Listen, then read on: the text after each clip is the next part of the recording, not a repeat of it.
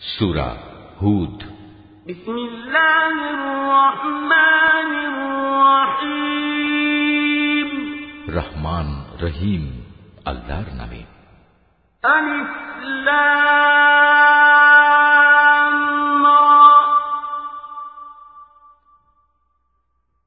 كتاب أحكمت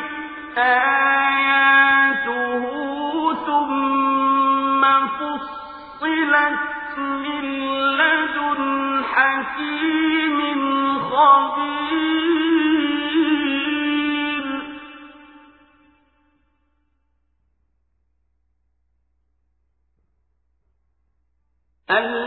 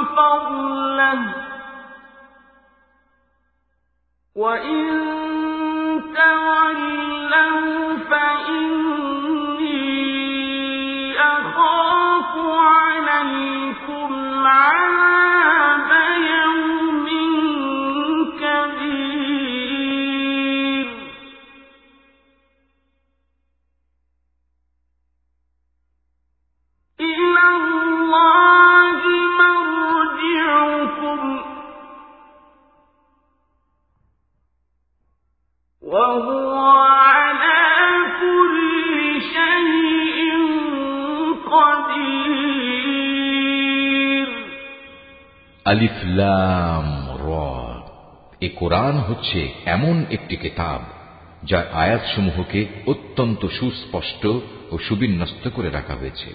অতপর, বর্ণনাসমূহ এখানে বিশদভাবে বলে দেয়া হয়েছে, এ কিতাব এক প্রজ্ঞাময় সর্বজ্ঞ সত্তার কাছ থেকেই তোমার কাছে এসেছে। এর বক্তব্য হচ্ছে, তোমরা আল্লাহ তালা ছাড়া আর কারও গোলামি করবে না। আর আমি তো তোমাদের জন্য তার কাছ থেকে আজাবের ভয় প্রদর্শনকারী ও জান্নাতের সুসংবাদ দানকারী মাত্র। এর উদ্দেশ্য হচ্ছে, তোমরা যেন তোমাদের মালিকের দরবারে তোমাদের গুণা খাটার জন্য ক্ষমা চাইতে পারো, অতঃপর গুণা থেকে তওবা করে তার দিকে ফিরে আসতে পারো। তাহলে তিনি তোমাদের একটি সুনির্দিষ্ট সময়সীমা পর্যন্ত উত্তম জীবন সামগ্রী দান করবেন এবং প্রতিটি মর্যাদাবান ব্যক্তিকে তার মর্যাদা অনুযায়ী পাওনা আদায় করে দেবেন। আর যদি তোমরা মুখ ফিরিয়ে নাও তাহলে আমি অবশ্যই তোমাদের জন্য একটি কঠিন দিনের আজাবের ভয় করছি। কেননা এ জীবনের শেষে তোমাদের সবাইকে আল্লাহ তালার কাছেই ফিরে যেতে হবে এবং তিনি সর্ববিষয়ের উপর একক ক্ষমতাবান।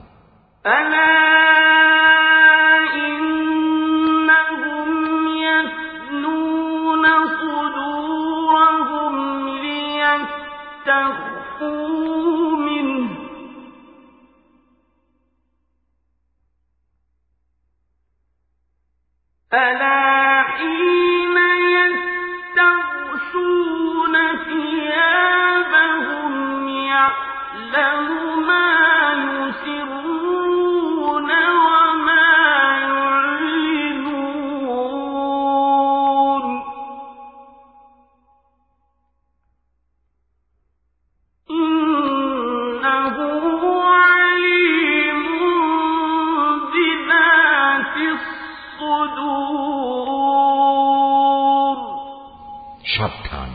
এ নির্বোধ লোকেরা মনের কথা দিয়ে কিন্তু নিজেদের অন্তরসমূহকে ঢেকে রাখে, যেন আল্লাহর কাছ থেকে তা লুকিয়ে রাখতে পারে।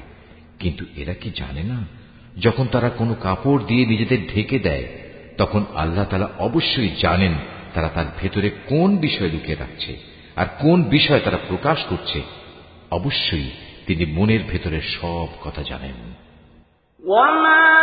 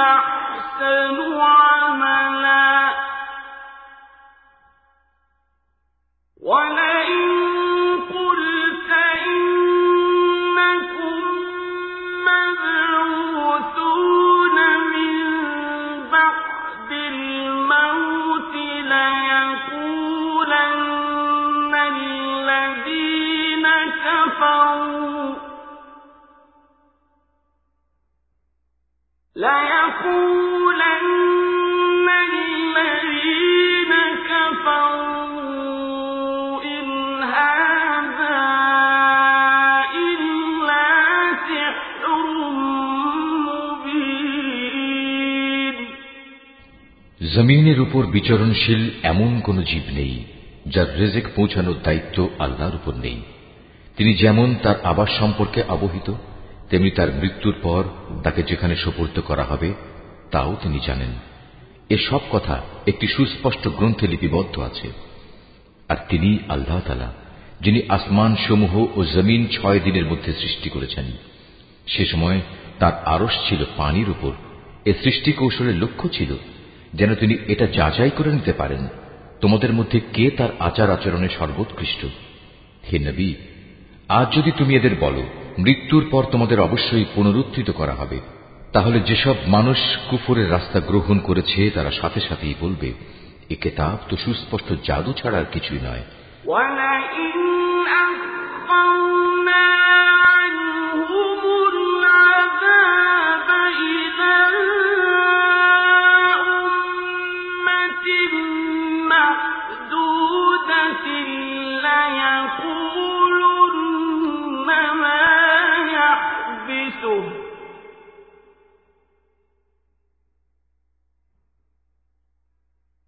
ألا يوم يأتيهم ليس مصروفا عنهم وحاق بهم ما كانوا به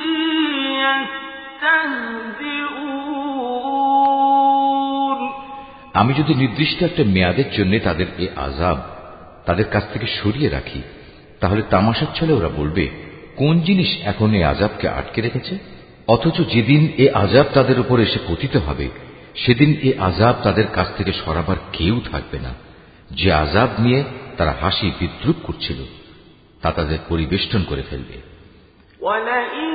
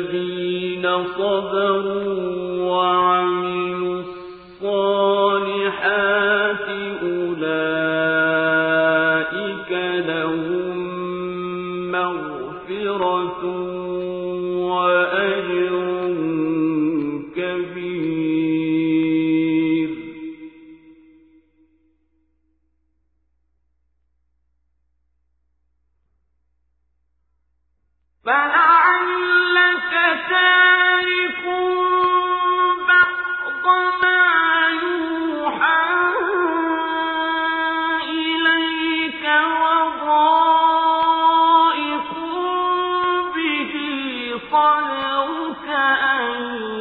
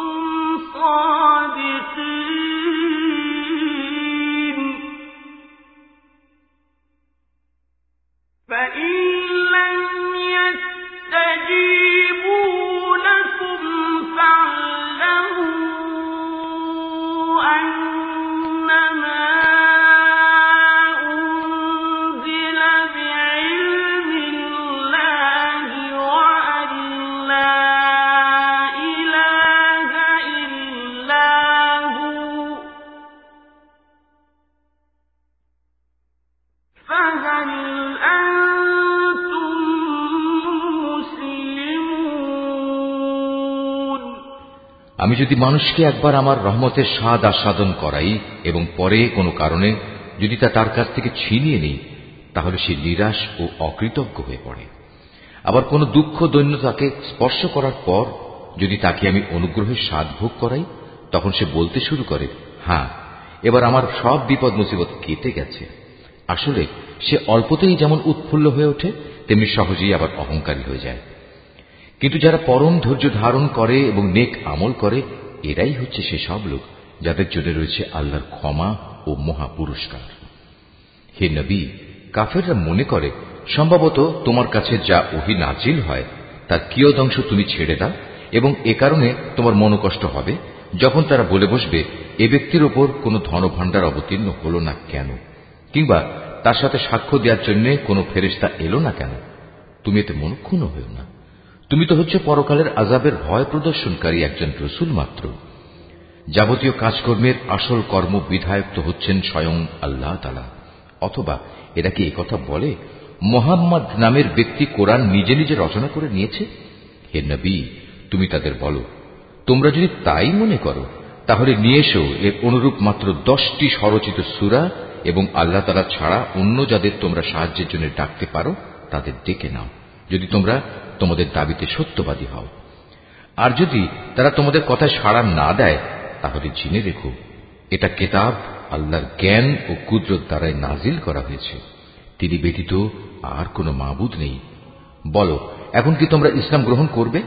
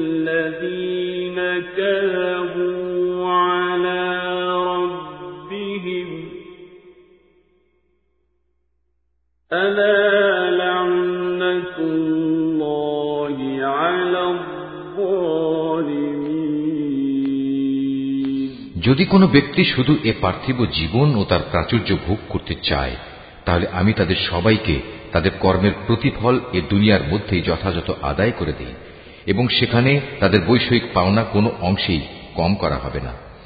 আসলে এরাই হচ্ছে সেসব দুর্ভাগা লোক, যাদের জন্য পরকালে জাহান্নামের আগুন ছাড়া আর কিছুই থাকবে না। দুনিয়ার জীবনে যেখানে যা কিছু তারা বানিয়েছে, তা সব হবে বেকার। যা কিছু তারা দুনিয়ায় করে এসেছে, তা সবই হবে নিরর্থক। অতপর যে ব্যক্তি তার মালিকের পক্ষ থেকে নাজিল করা একটি সুস্পষ্ট প্রমাণের উপর প্রতিষ্ঠিত রয়েছে এবং তা সে তেলাওয়াত করে, যার উপর স্বয়ং তার পক্ষ থেকে মোহাম্মদ সাক্ষী হয়ে রয়েছে, তদুপরি রয়েছে তার পূর্ববর্তী মুসার কিতাব, যা তাদের জন্য পথ প্রদর্শক ও রহমত। এরা এর উপর ইমান আনে। মানব দলের মধ্যে যে অতপর একে অস্বীকার করবে, তার প্রতিশ্রুত স্থান হচ্ছে জাহান নামের আগুন। সুতরাং তুমি সে ব্যাপারে কোন রকম সন্দিগ্ধ হইও না। এ সত্য হচ্ছে তোমার মালিকের পক্ষ থেকে নাজিল করা, কিন্তু অধিকাংশ মানুষই ইমান আনে না।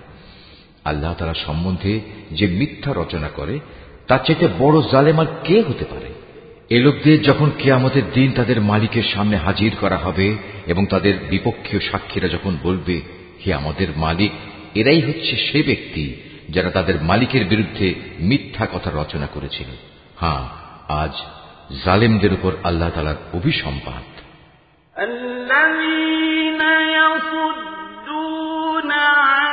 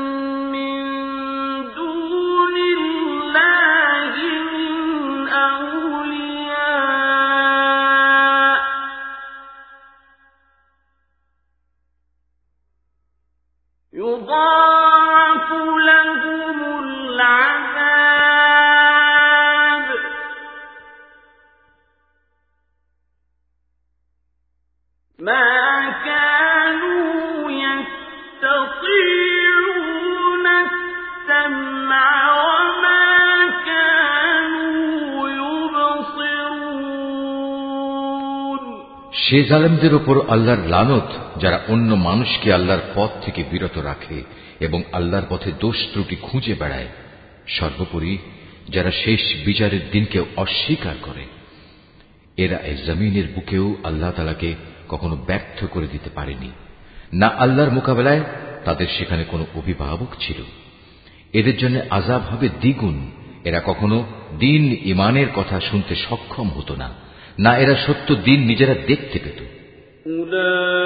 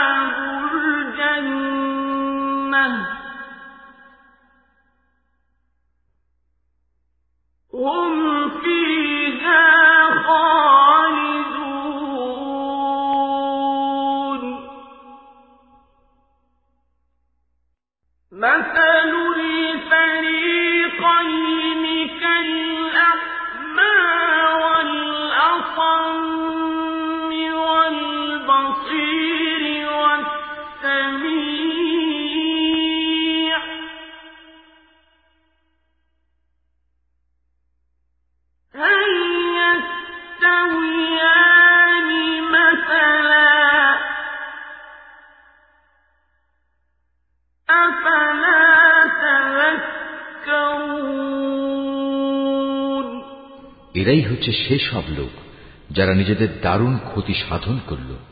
দুনিয়ায় যত মিথ্যা তারা রচনা করেছিল, আখেরাতে তার সবই তাদের কাছ থেকে হারিয়ে যাবে। অবশ্যই এরা হবে আখেরাতে সর্বাধিক ক্ষতিগ্রস্ত মানুষ।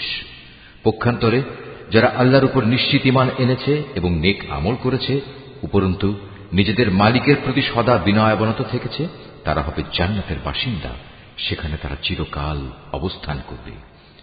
জাহান্নামী আর জান্নাতি। এ দুটো দলের উদাহরণ হচ্ছে এমন, যেমন একদল হচ্ছে অন্ধ ও বধির, আর একদল হচ্ছে চক্ষুষ্মান ও শ্রবণ শক্তি সম্পন্ন। এ দুটো দল কি সমান? তোমরা কি এখনও শিক্ষা গ্রহণ করবে না?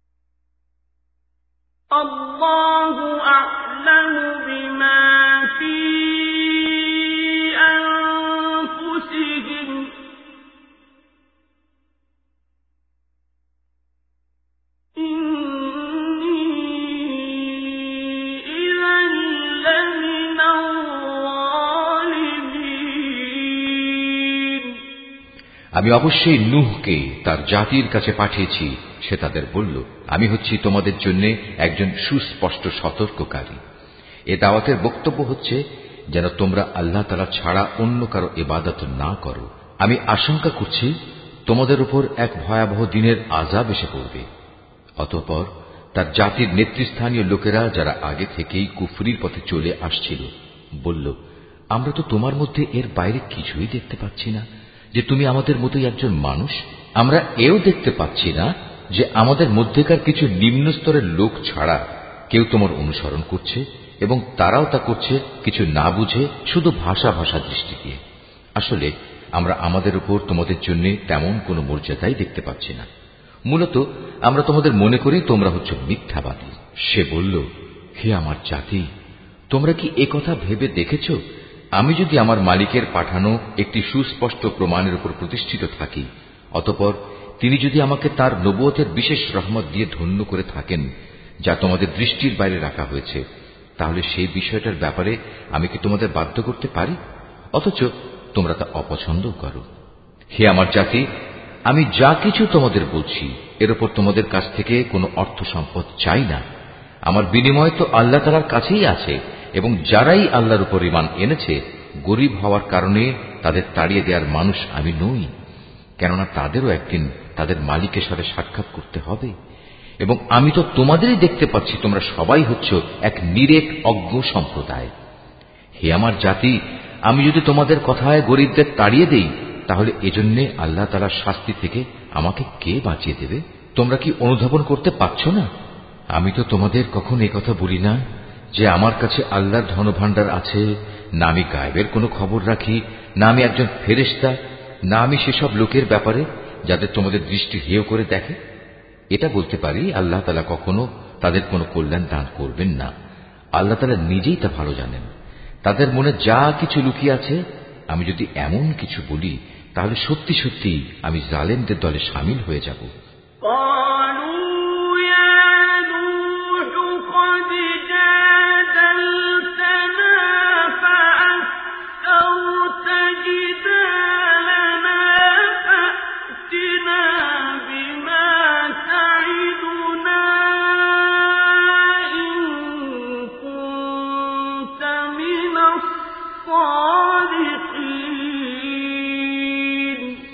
লোকেরা বলল, হে নুহ এই বিষয়টা নিয়ে তুমি আমাদের সাথে বাক বিতনটা করছ এবং বিতনটা তুমি একটু অতি মাত্রাই করে ফেলছ।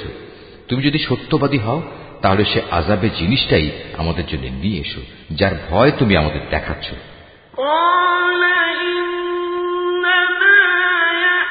সে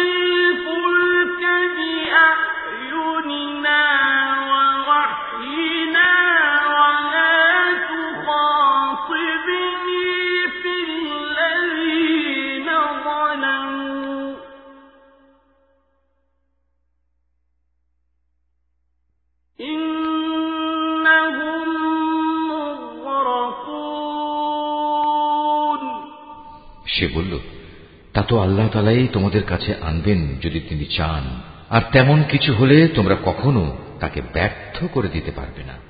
আসলে তোমাদের জন্য আমার এই শুভ কামনা কোনো কাজেই আসবে না। আমি তোমাদের ভালো কামনা করলে তাও কার্যকর হবে না যদি আল্লাহ তালা তোমাদের গুমরা করে দিতে চান। কারণ তিনিই হচ্ছেন তোমাদের মালিক এবং তার কাছেই তোমাদের সবাইকে ফিরে যেতে হবে। হে নবী, এরা কি বলছে এ গ্রন্থটা সে ব্যক্তি নিজেই রচনা করে নিয়েছে? তুমি বলো, যদি আমি তা রচনা করে থাকি, তাহলে এ অপরাধের দায়িত্ব আমার উপর। তবে এ মিথ্যা অভিযোগ আরোপ করে যে অপরাধ তোমরা করছ, তা থেকে আমি সম্পূর্ণ মুক্ত।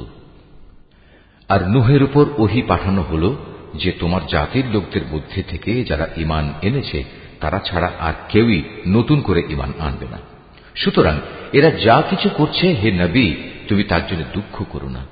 তুমি আমারই তত্ত্বাবধানে আমারই ওহির আদেশে একটি নৌকা বানাও এবং যারা জুলুম করেছে তাদের ব্যাপারে তুমি আমার কাছে কোনো আবেদন নিয়ে হাজির হয়ে না নিশ্চয়ই তারা নিমজ্জিত হবে ويصنع الفلك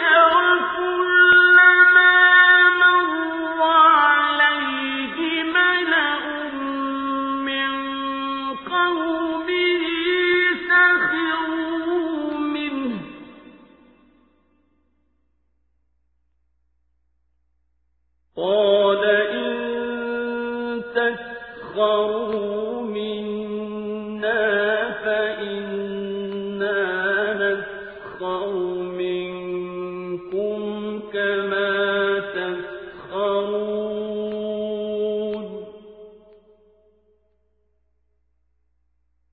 فسوف تعلمون من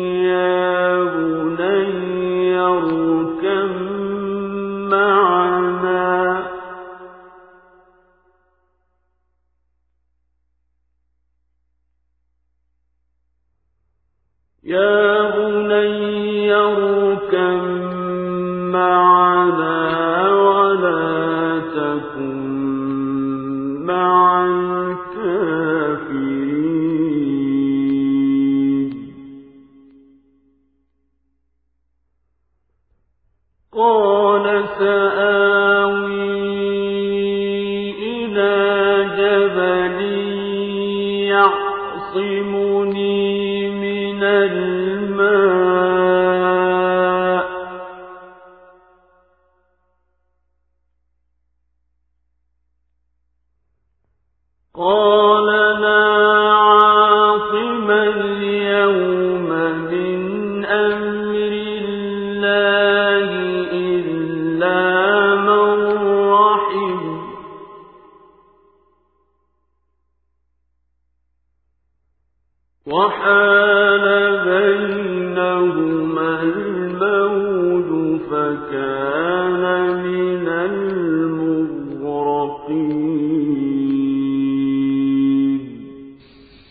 পরিকল্পনা মোতাবেক সে নৌকা বানাতে শুরু করল।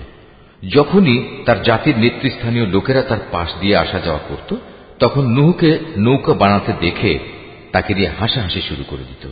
সে বলল, আজ তোমরা যদি আমাদের উপহাস করো, তাহলে মনে রেখো, যেভাবে আজ তোমরা আমাদের উপর হাসছ, একদিন আমরাও তোমাদের উপর হাসব। অচিরেই তোমরা জানতে পারবে কার উপর এমন আজাব আসবে, যা তাকে দুনিয়াতে অপমানিত করবে। এবং পরকালে কঠিন ও স্থায়ী আজাব কার জন্য নির্দিষ্ট? অবশেষে তাদের কাছে আজাব সম্পর্কিত আমার আদেশ এসে পৌঁছল এবং চুলো থেকে একদিন পানি উথলে উঠল। আমি নৌকে বললাম, সম্ভাব্য প্রত্যেক জীবের পুরুষ স্ত্রীর এক এক জোড়া এতে উঠিয়ে নাও। সাথে তোমার পরিবার পরিজনদেরও ওঠাও। তাদের বাদ দিয়ে যাদের ব্যাপারে আগেই সিদ্ধান্ত ঘোষিত হয়েছে এবং তাদেরও নৌকায় উঠিয়ে নাও যারা ইমান এনেছে। মূলত তার সাথে আল্লাহর উপর খুব কম সংখ্যক মানুষ ইমান এনেছিল। সে তার সাথীদের বলল, তোমরা এতে উঠে পড়ো। আল্লাহ নামে এর গতি ও স্থিতি নির্ধারিত হবে। নিশ্চয়ই আমার মালিক ক্ষমাশীল ও পরম দয়ালু। অতপর সে নৌকা পাহাড় সম বড় বড় ঢেউয়ের মধ্যে তাদের বয়ে নিয়ে চলতে থাকল। নুহ তার ছেলেকে নৌকায় আরোহণ করার জন্য ডাকল। সে আগে থেকেই দূরবর্তী এক জায়গায় দাঁড়িয়েছিল হে আমার ছেলে আমাদের সাথে নৌকায় ওঠো। আজ এমনই একটি কঠিন দিনে তুমি কাফেরদের সাথী হইও না, সে বলল। পানি বেশি দেখলে আমি কোনো পাহাড়ে গিয়ে আশ্রয় নেব এবং তা আমাকে পানি থেকে বাঁচিয়ে দেবে। নুহ বলল, কিন্তু আজ তো কেউই আল্লাহর গজবের হুকুম থেকে কাউকে বাঁচাতে পারবে না। তবে যার উপর আল্লাহ তারা দয়া করবেন, সেই শুধু আজ রক্ষা পাবে।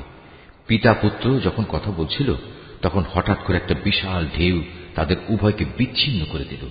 মুহূর্তের মধ্যেই সে নিমজ্জিত লোকদের অন্তর্ভুক্ত হয়ে গেল وقيل يا أرض ابلعي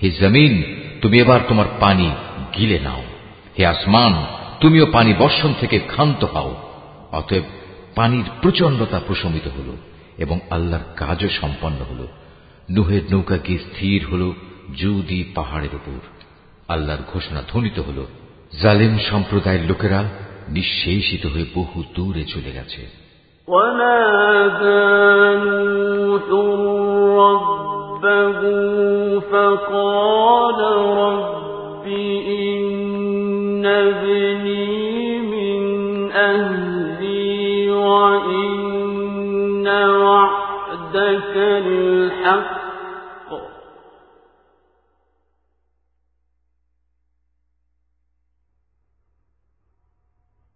فقال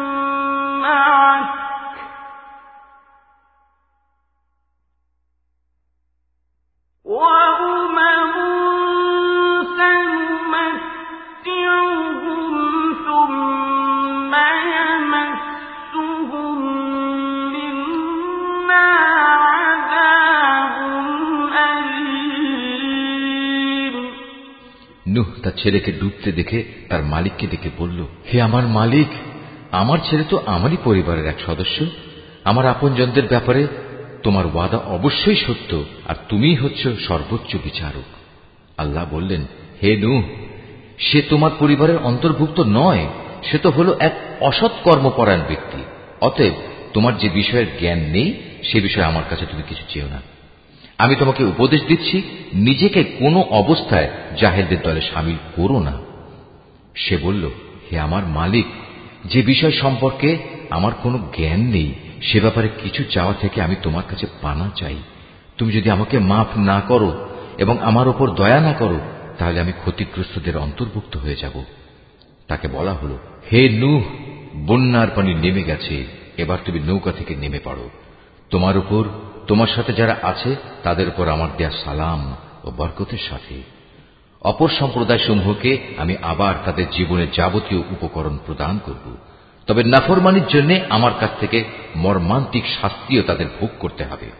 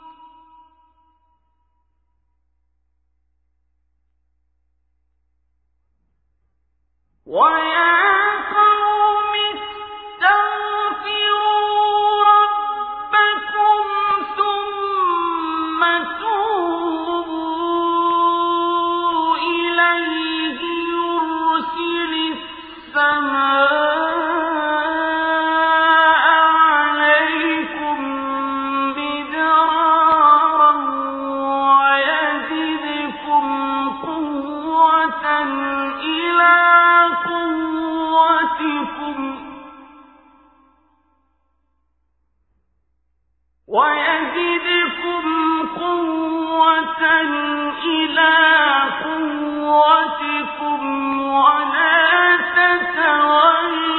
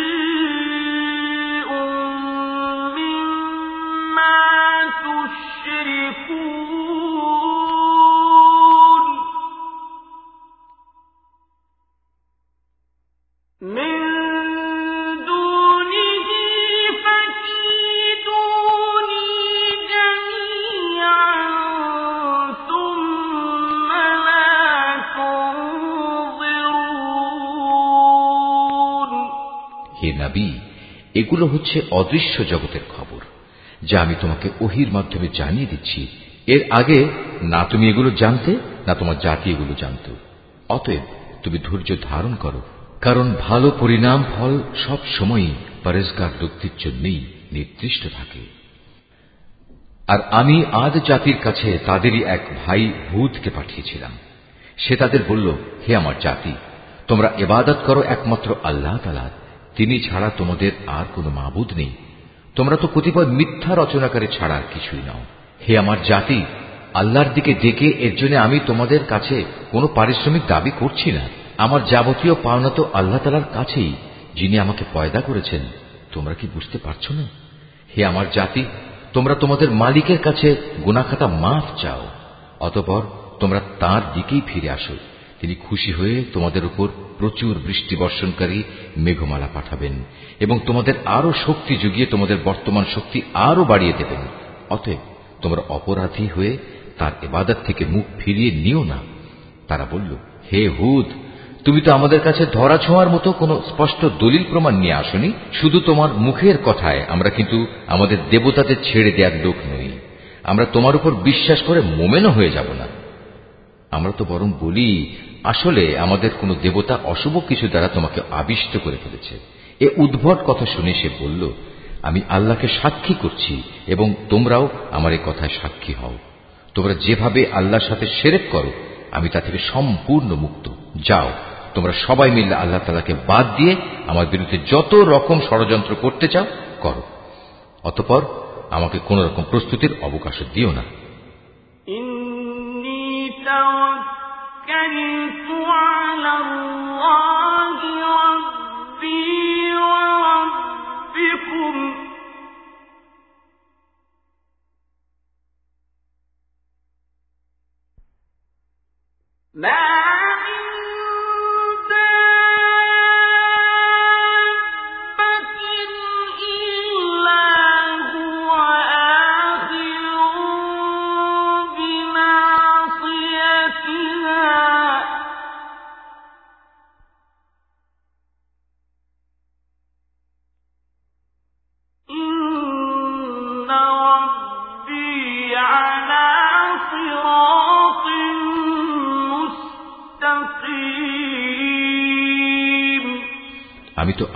উপরই ভরসা করি যিনি আমার মালিক তোমাদেরও মালিক।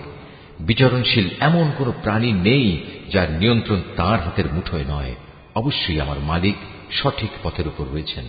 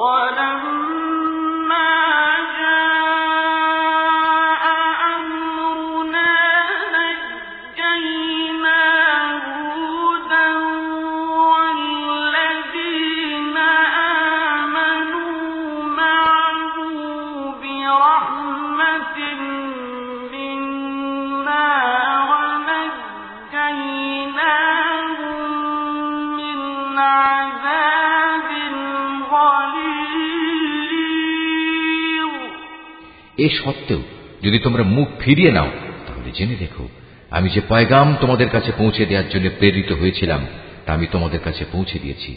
অচিরেই আমার মালিক অন্য কোন জাতিকে তোমাদের স্থলাভিষিক্ত করবেন। সে অবস্থায় তোমরা তার কোনো ক্ষতি সাধন করতে পারবে না। অবশ্যই আমার মালিক প্রত্যেকটি বস্তুরই রক্ষণাবেক্ষণ করেন। অতপর যখন আমার আজাব সম্পর্কিত হুকুম এলো, তখন আমি হুদকে এবং তার সাথে যত ইমানদার ছিল তাদের আমার রহমত দ্বারা আজাব থেকে বাঁচিয়ে দিয়েছি। এভাবেই আমি তাদের এক কঠিন আজাব থেকে রক্ষা করেছি।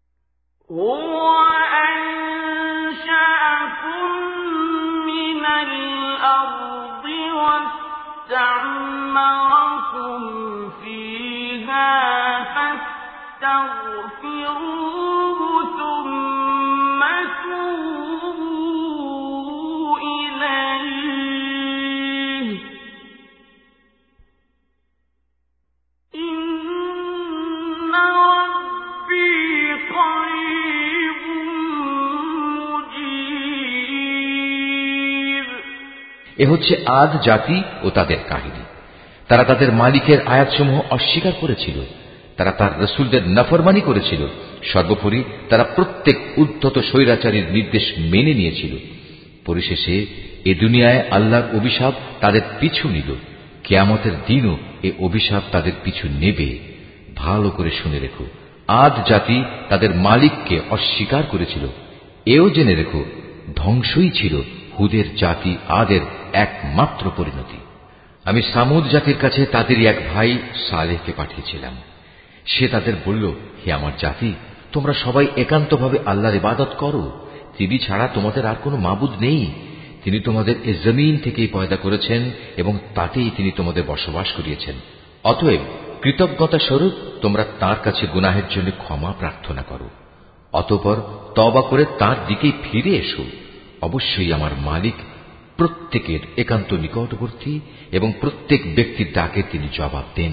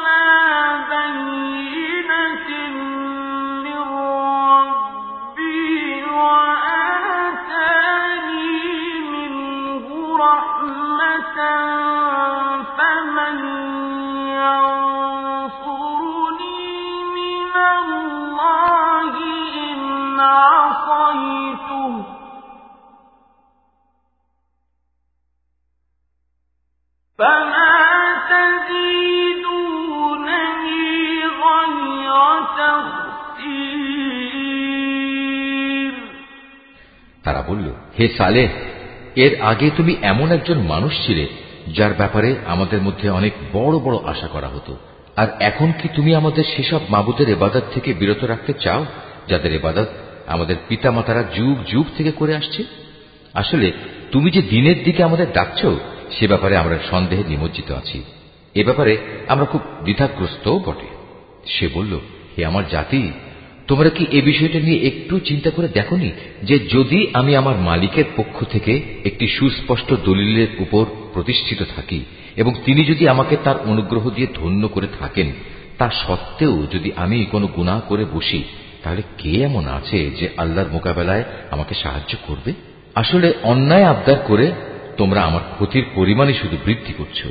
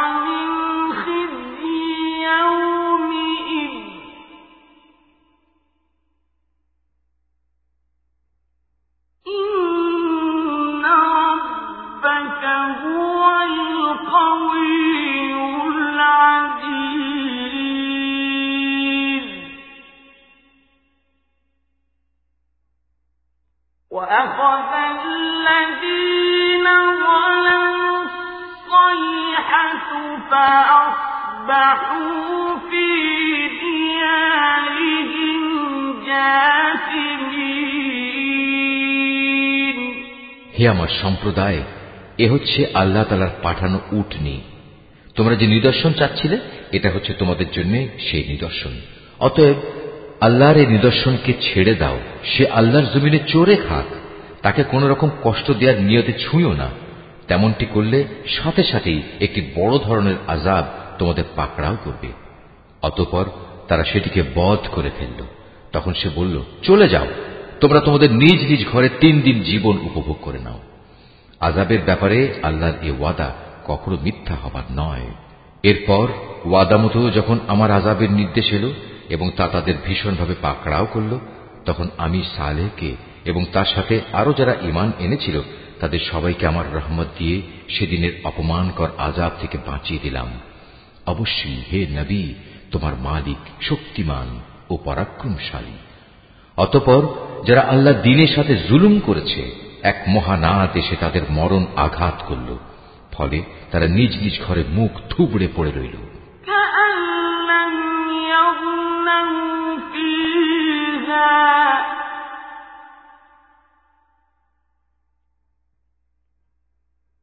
أَمَا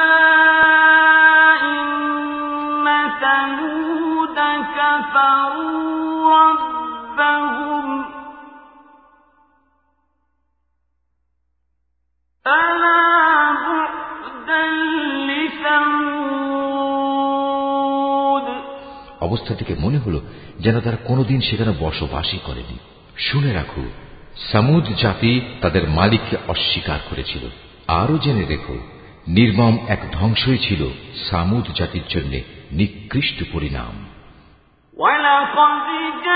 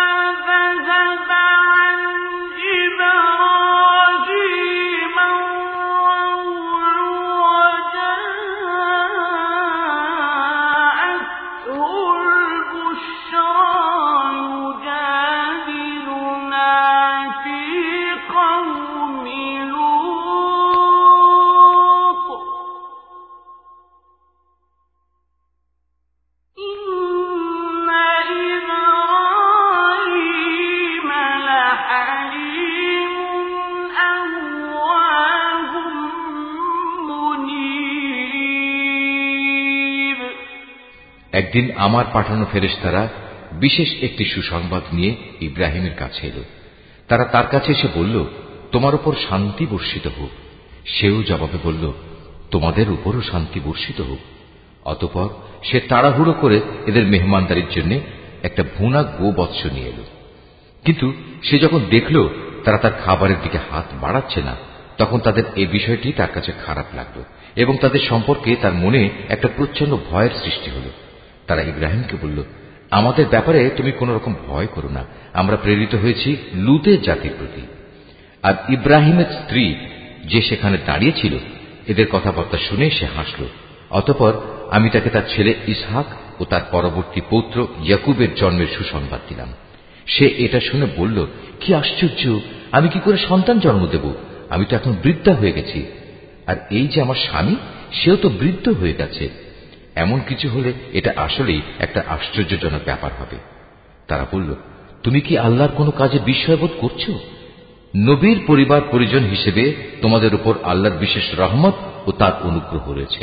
অবশ্যই আল্লাহ তালা প্রচুর প্রশংসা ও বিপুল সম্মানের মালিক। অতঃপর যখন ইব্রাহিমের মন থেকে ভীতি দূরীভূত হয়ে গেল এবং ইতিমধ্যে তার কাছে সন্তানের ব্যাপারেও সুসংবাদ পৌঁছে গেল তখন সে লুতে সম্প্রদায়ের কাছে আজাব না পাঠানোর ব্যাপারে আমার সাথে চুক্তি তর্ক করল। আসলে স্বভাবের দিক থেকে ইব্রাহিম ছিল সহনশীল, কোমল হৃদয় ও সর্বাবস্থায় আল্লাহর প্রতি নিবেদিত।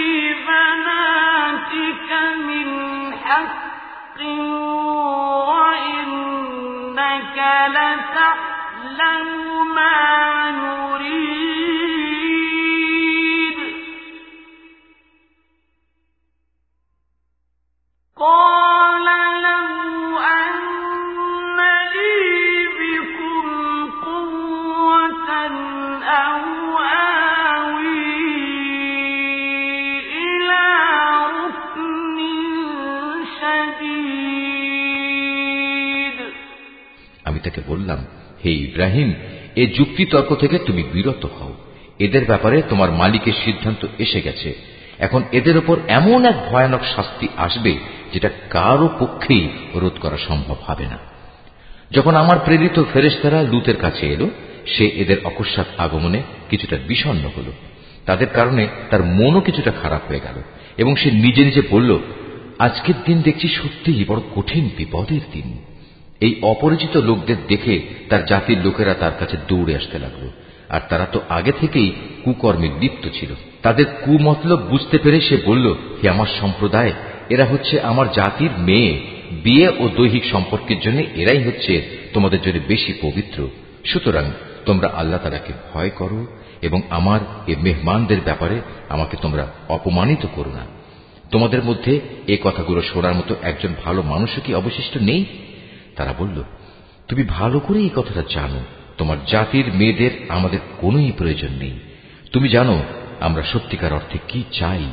সে এদের অশালীন কথাবার্তা শুনে বলল, কত ভালো হতো যদি আজ তোমাদের উপর আমার কোনো ক্ষমতা চলত, কিংবা যদি তোমাদের মোকাবেলায় আমি কোনো একটি শক্তিশালী স্তম্ভের আশ্রয় গ্রহণ করতে পারতাম।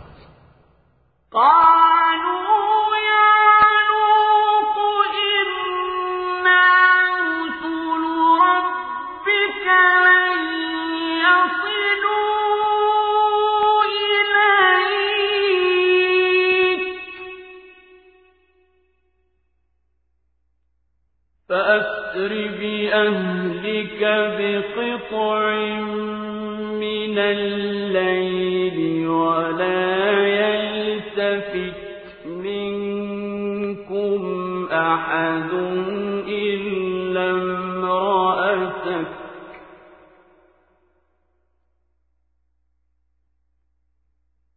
إنه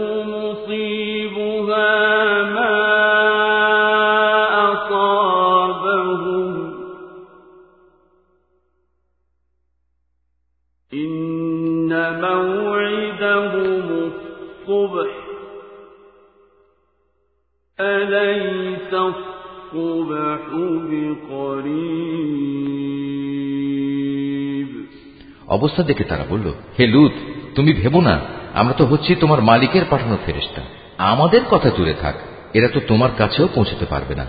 তুমি বরং এক কাজ করো, রাতের কোনো এক প্রহরে তোমার পরিবার পরিজন সহ ঘর থেকে বেরিয়ে পড়ো। তবে তোমাদের কোনো ব্যক্তি যেন যাবার সময় পেছনে ফিরে না তাকায়। কিন্তু তোমার স্ত্রী ব্যতীত, কেননা যা কিছু আজাবের তাণ্ডব তাদের উপর ঘটবে, তা তার উপরও ঘটবে। তাদের উপর আজাব আসার ক্ষণ নির্ধারিত হয়েছে সকালবেলা। সকাল হতে আর কতই বা দেরি।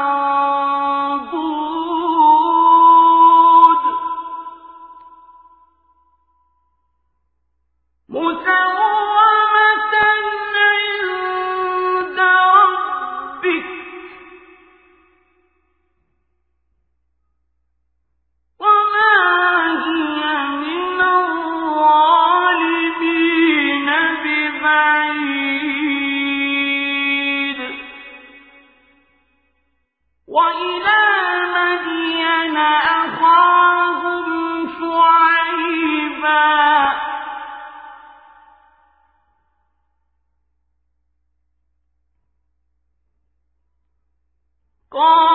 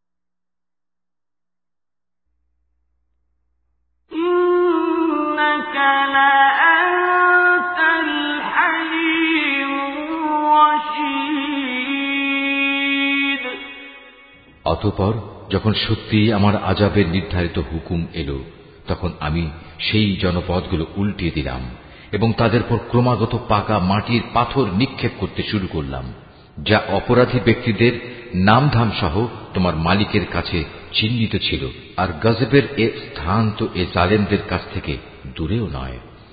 আমি মাদিয়ানের কাছে তাদেরই এক ভাই সোয়েবকে পাঠিয়েছিলাম। সে তাদের বলেছিল, হে আমার জাতি, তোমরা আল্লাহর ইবাদত করো তিনি ছাড়া তোমাদের আর কোনো মাবুদ নেই।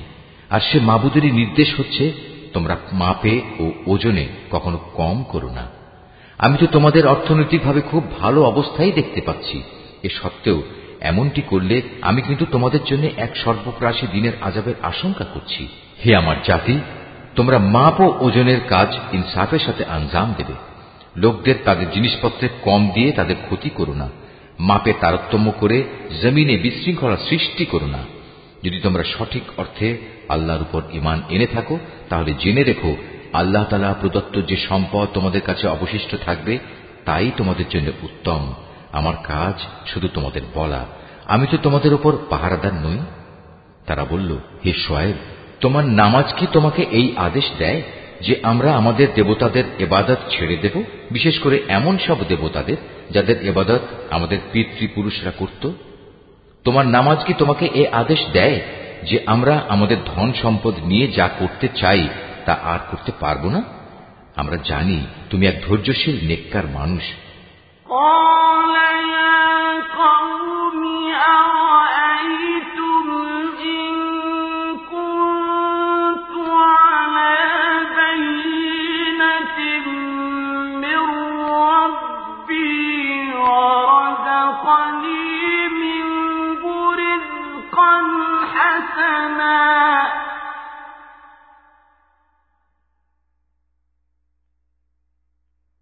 وما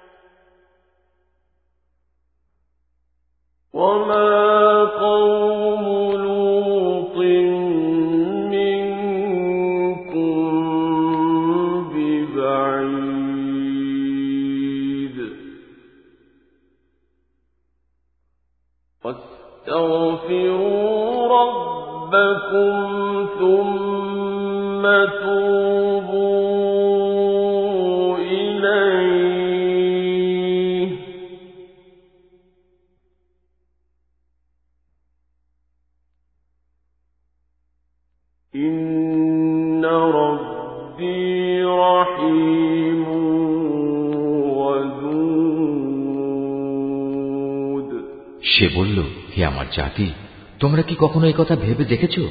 যদি আমি আমার মালিকের পাঠানো একটি সুস্পষ্ট দলিলের উপর প্রতিষ্ঠিত থাকি, অতপর তিনি যদি আমাকে তার কাছ থেকে উত্তম রেজেকের ব্যবস্থা করেন, তাহলে কি আমি তোমাদের তার পথে ডাকব না? আমি কখনো এটা চাই না। যে কথা থেকে আমি তোমাদের বারণ করি, নিজে তার বিরুদ্ধে চলব। আসলে আমি তো এর বাইরে আর কিছুই চাই না। যে যদ্দূর আমার পক্ষে সম্ভব, আমি তোমাদের সংশোধন করে যাব। আমার পক্ষে যতটুকু কাজ আঞ্জাম দেয়া সম্ভব, তা তো একান্তভাবে আল্লাহ তালা সাহায্য দ্বারাই সম্ভব। আমি তো সম্পূর্ণত তার উপরই নির্ভর করি এবং সব ব্যাপারে আমি তাঁরই দিকে ধাবিত হই। হে আমার জাতি, আমার বিরুদ্ধে তোমাদের জেদ এবং শত্রুতা যেন তোমাদের জন্য এমন এক আজাবজনিত বিষয়ের কারণ না হয়ে দাঁড়ায় যে তোমাদের উপরও সে ধরনের কিছু আপতিত হবে, যেমনটি নুহ কিংবা হুদ অথবা সালের জাতির উপর আপতিত হয়েছিল।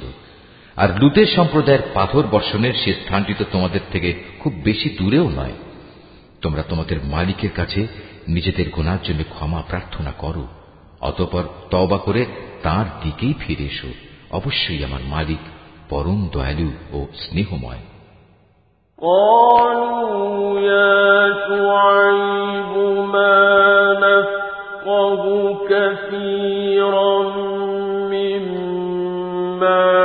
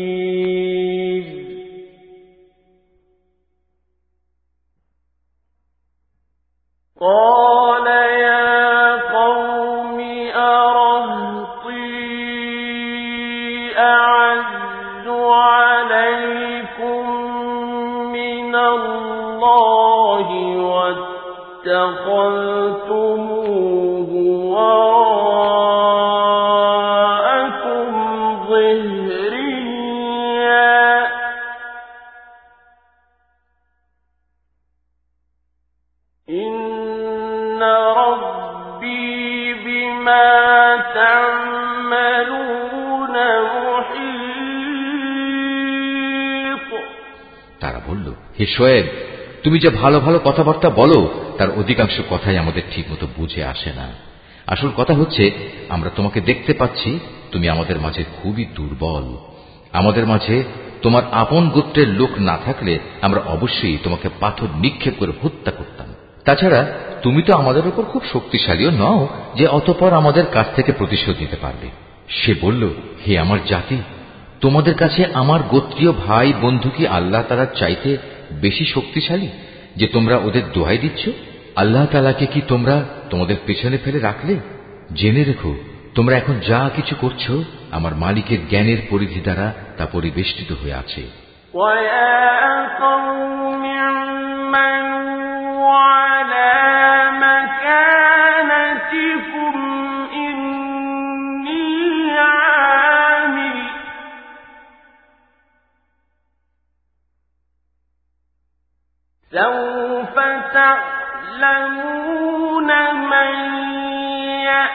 فِي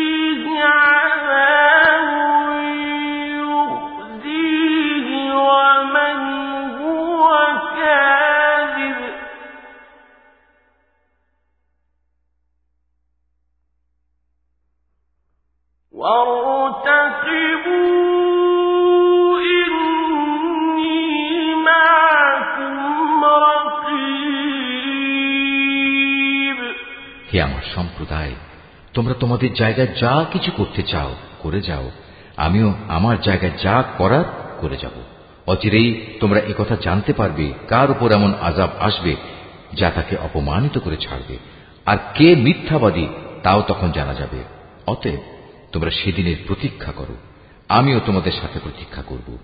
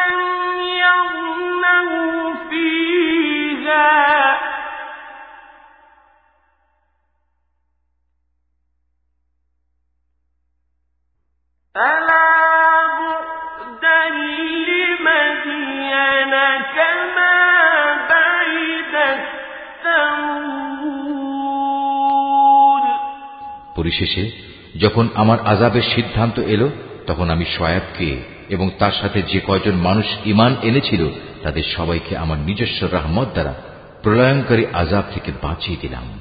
অতপর, যারা আল্লাহর সাথে জুলুম করেছে, সেদিন তাদের উপর মহানাদ আঘাত করল। ফলে মুহূর্তের মাঝেই তারা নিজেদের ঘরে এদিক সেদিকে উপর হয়ে পড়ে রইল।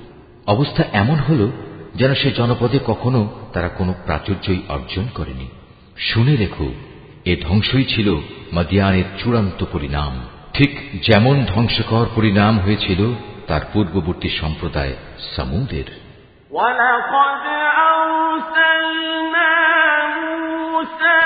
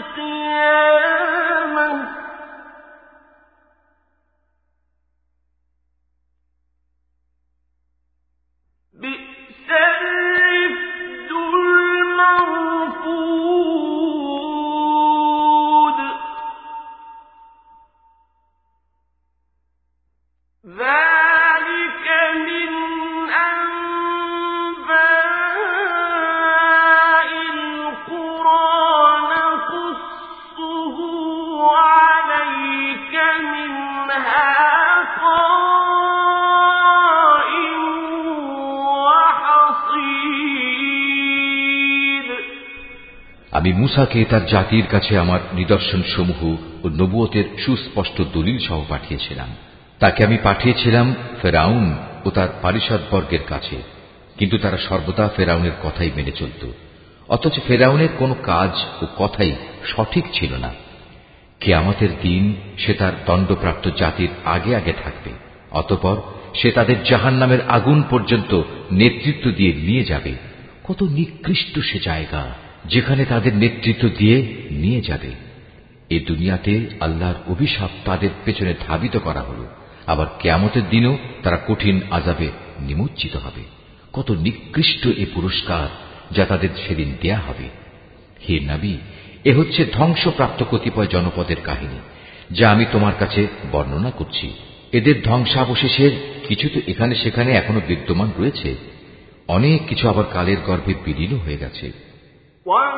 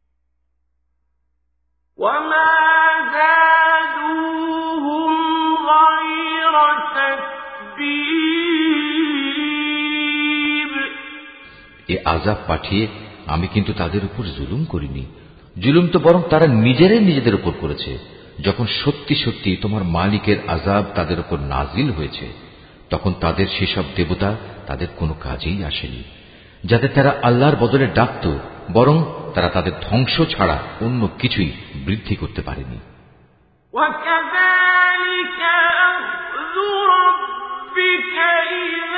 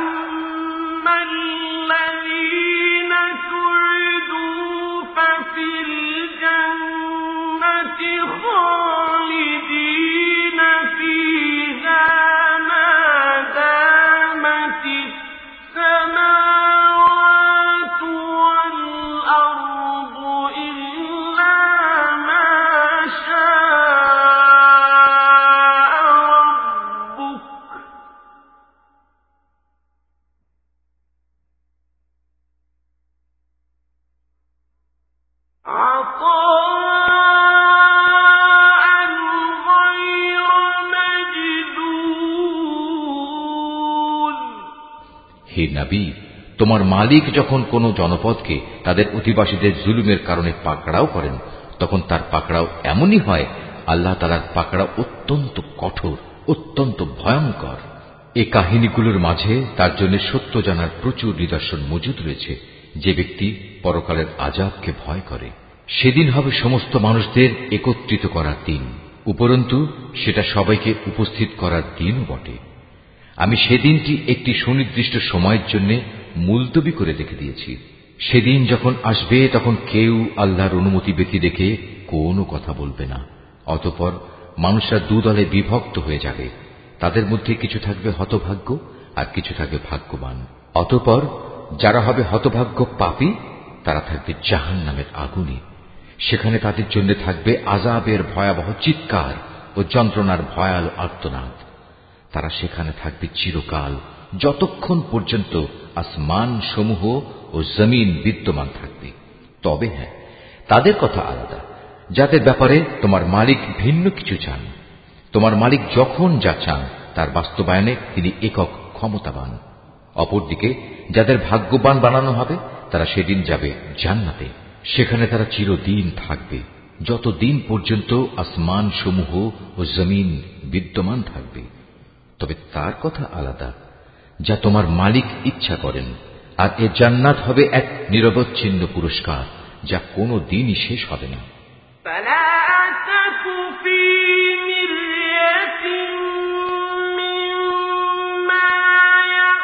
সুতরাং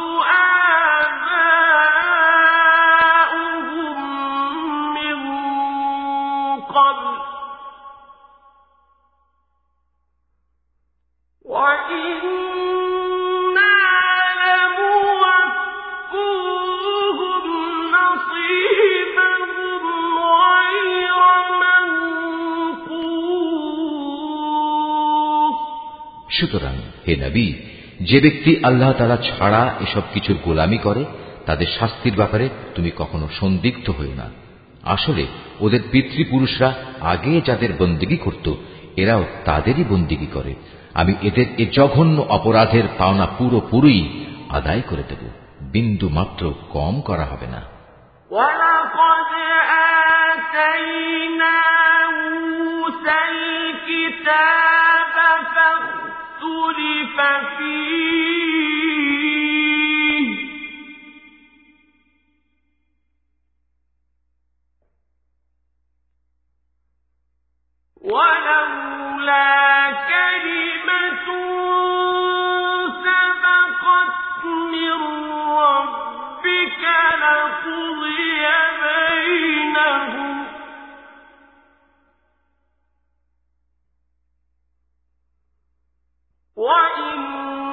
وإنهم لفي شك مريب وإن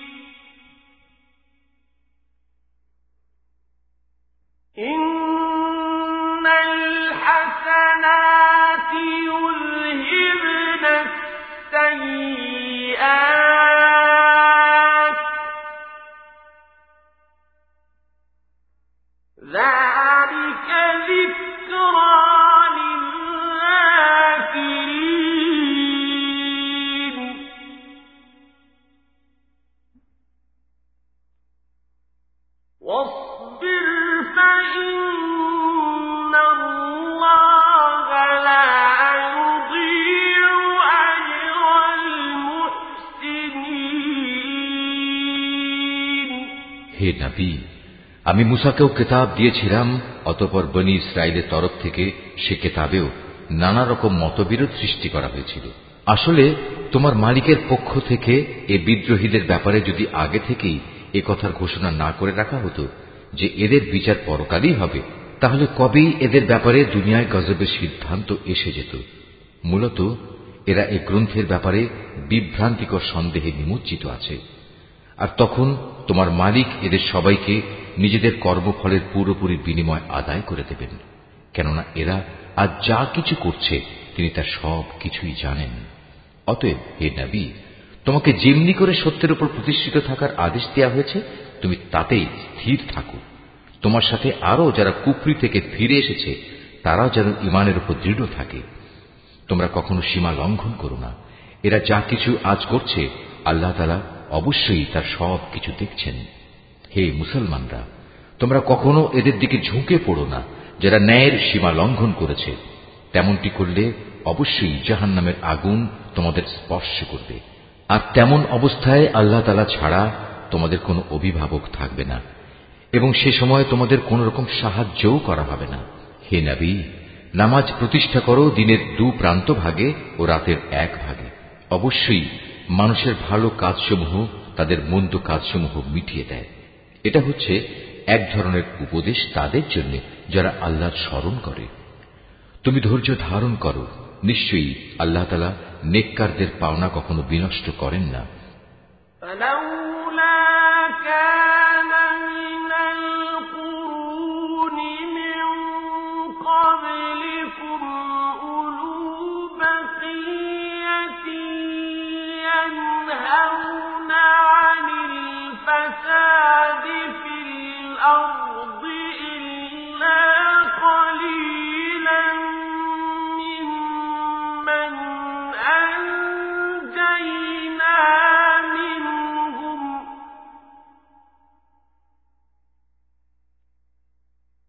واتبع الذين ظلموا ما أترفوا فيه وكانوا مجرمين.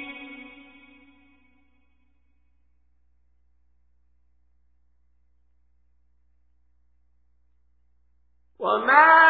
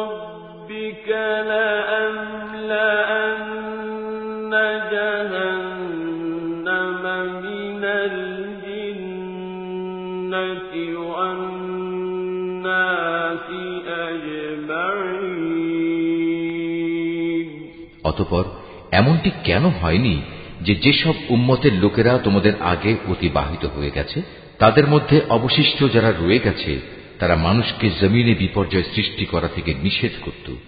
এদের সংখ্যা ছিল নিতান্ত কম। আমি যাদের আগের আজাব থেকে বাঁচিয়ে রেখেছিলাম। আর জালেমরা তো যে বৈষয়িক প্রাচুর্য ছিল, তার পেছনেই পড়ে থেকেছে, তারা ছিল আসলেই অপরাধী। এটা কখনো তোমার মালিকের কাজ নয় যে কোনো জনপদকে অন্যায়ভাবে ধ্বংস করে দেবেন। বিশেষ করে যখন সে জনপদের অধিবাসীরা সংশোধনে নিয়োজিত থাকে। হে নবী, তোমার মালিক চাইলে দুনিয়ার সব মানুষকে তিনি একই উম্মত বানিয়ে দিতে পারতেন। কিন্তু আল্লাহ তারা কারও ওপর দিন চাপিয়ে দিতে চাননি। এ কারণে তারা হামেশাই নিজেদের মধ্যে মতবিরোধ করতে থাকবে। তবে তোমার মালিক যাদের উপর দয়া করেন, তাদের কথা আলাদা। তাদের তো এজন্যই আল্লাহ তারা সৃষ্টি করেছেন যে তারা সত্য দিনের উপর প্রতিষ্ঠিত থাকবে। আর তা যখন লঙ্ঘিত হবে, তখন তাদের ব্যাপারে তোমার মালিকের ওয়াদাই সত্য হবে। আর সে ওয়াদা হচ্ছে, অবশ্যই আমি জাহান নামকে জিন ও মানুষ দিয়ে পূর্ণ করব।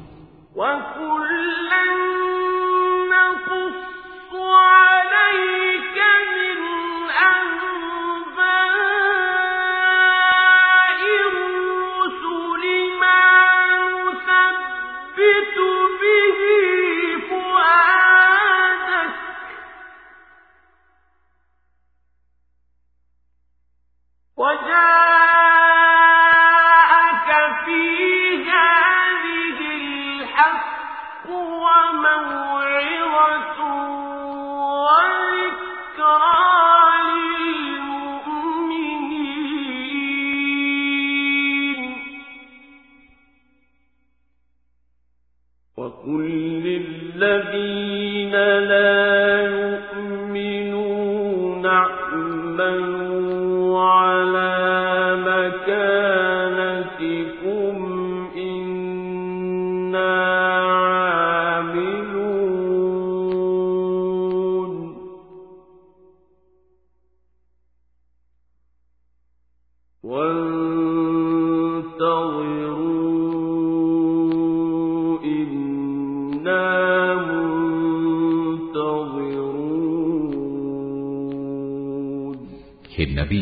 আগের নবীদের কাহিনীগুলো আমি তোমাকে শোনাচ্ছি।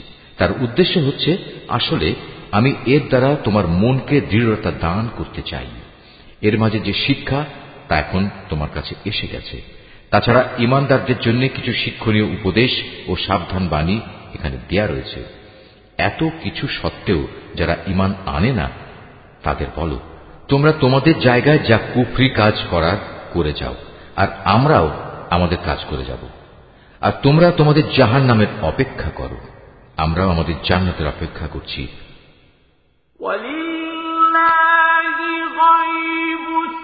আসমান